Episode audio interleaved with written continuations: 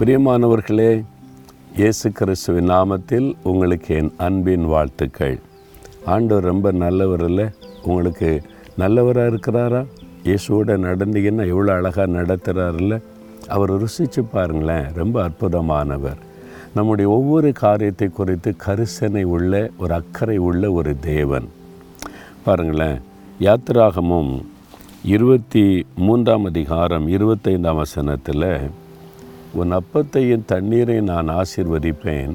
வியாதியை உன்னை விட்டு விலக்குவேன் அப்படின்னு ஒரு வாக்கு கொடுக்கிறார். உங்களை பார்த்து சொல்கிறார் என் மகனே என் மகளே உன் வியாதி எதுவாக இருந்தாலும் நான் உன்னை விட்டு அந்த வியாதியை விலக்கி போடுவேன். வியாதின்றது ஒரு பெரிய பிரச்சனை இல்லை? இந்த கொள்ளை நோய் வந்துச்சுல்ல எவ்வளோ பெரிய பிரச்சனை. இத்தனை பேரை கலங்க பண்ணி விட்டார் அவனுடைய உயிர் நிறைய பேர் இழந்துட்டோம்ல. யோசித்து பாருங்கள் அந்த வியாதி கொள்ளை நோய் என்கிற வியாதி. அது இல்லாமல் அனுதின வாழ்க்கையில் சின்ன வியாதி பெரிய வியாதி பலதரப்பட்ட நோய். அன்று சொல்கிறார் வியாதியை நான் உன்னை விட்டு விலக்கி போடுவேன். என்னுடைய மகன் என்னுடைய மகள் என் பிள்ளை இது இந்த சரீர என்னுடைய ஆலயம் விலகி போன்னு விலைக்கு போடுவாராம். நம்ம ரெண்டு காரியத்தில் கவனமாக இருக்கணும். அவர் ஆண்டவர் என்ன சொல்கிறாரு உன் அப்பத்தையும் தண்ணீரையும் நான் ஆசீர்வதிப்பேன் அப்படின்னு சொல்கிறார் நல்லா கவனிங்க ஆண்டு சொல்கிறத ஏன் இப்படி சொல்கிறாரு தெரியுமா? நீங்கள் டாக்டர்கிட்ட போகிறீங்க எனக்கு இந்த மாதிரி சிக்னஸ் ஐயா காய்ச்சல் இந்த மாதிரி ஒரு வயிற்றில் பிரச்சனை வலி இருக்குன்னா என்ன சாப்பிட்டீங்க? அப்படின்னு கேட்பாங்க. என்ன குடிச்சிங்க? கேட்பாங்களா இல்லையா? நம்ம குடிக்கிற அந்த பானம் தண்ணீரும் உண்ணுகிற உணவு மூலமாக நிறைய வியாதி பரவுகிறது மருத்துவமே அதை சொல்லுகிறாரு.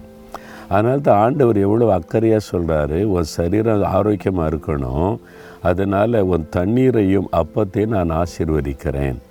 இந்த ரெண்டுலேயும் ஆண்டவர் கவனம் செலுத்தின நம்ம கவனம் செலுத்தணும்ல. கண்டதையும் குடிக்கக்கூடாது. கண்டதையும் சாப்பிடக்கூடாது. வாய்க்கு ருசியாக இருக்குன்னு கண்டதே சாப்பிட்டீங்கன்னு நீங்கள் வைங்களேன் வியாதி வந்துடும் அப்போது கண்டதையும் வாங்கி குடிக்கக்கூடாது.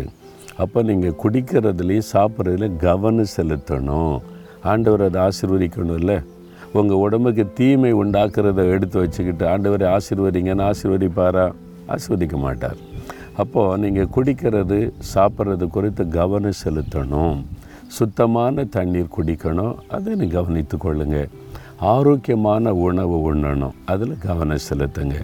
உங்களோட உடம்புக்கு ஒத்துக்கொள்ளாத ஆகாரத்தெல்லாம் நீங்கள் சாப்பிட்டு உங்களுக்கு கேடு உண்டாக்கி கொள்ளாதங்க. அப்போ நீங்கள் ஆண்டவர்கிட்ட முதல் வைக்கணும். ஆண்டவரே இந்த தண்ணீரை எனக்கு ஆசீர்வதியும். இந்த உணவை ஆசிர்வதியும் அப்படின்னு ஜெபம் பண்ணிவிட்டு நீங்கள் அதை உட்கொள்ளும்போது அதில் விஷத்தன்மை இருந்தாலும் ஆண்டவர் அதை முறித்து போடுவார். ஊழியத்துக்கு நம்ம போகும்போது ஊழியம் செய்யும்போது பல ஊர்களுக்கு போகிறோம் பல சாப்பாடு சாப்பிட்றோம் அந்த சாவுக்கு எதுவான யாதொன்று கொடுத்தாலும் சேரப்படுத்தாராம் நிறைய அப்படி தானே பல ஊர்களுக்கு போகிறோம் பல விதமான சாப்பாடு சாப்பிட்றோம். ஒன்று ஒன்று என்னை தாக்கியிருந்தால் இன்றைக்கி நான் உயிரோடு இருந்திருக்க முடியாது. ஒரு ஜபம் ஆண்டு ஒரு துதித்து குடித்து சாப்பிட்டதுனால அதெல்லாம் அழிச்சு பாதுகாத்து நடத்துகிறார் நீங்களும் அதில் கவனம் செலுத்தணும். என்ன குடிக்கணும் என்ன சாப்பிடணும் இது ஆண்டவர் எனக்கு ஆசீர்வதித்து கொடுக்கணும்னு ஜெபம் பண்ணி ஆண்டவர்கிட்ட வேண்டுதல் செய்த பிறகு தான் நீங்கள் குடிக்க தண்ணி குடித்தா கூட ஸ்தோத்திரம் பண்ணி குடிக்கணும். என்ன சாப்பிட்டாலும் ஒரு பொருளை டேஸ்ட் பண்ண கொடுத்தா கூட ஆண்டவரே ஸ்தோத்திரம் இந்த பொருளுக்காக இந்த உணவுக்காக தான் பண்ணணும். அப்படி ஒவ்வொரு சின்ன காரியத்தில் நீங்கள் துதித்து ஜெபம் பண்ணி செய்தீங்கன்னு வைங்களேன் ஆண்டவர் வாக்கு கொடுத்தபடி நான் ஆசீர்வதிப்பேன் வியாதியை விளக்குவேன்னு சொல்கிறார் சரியா?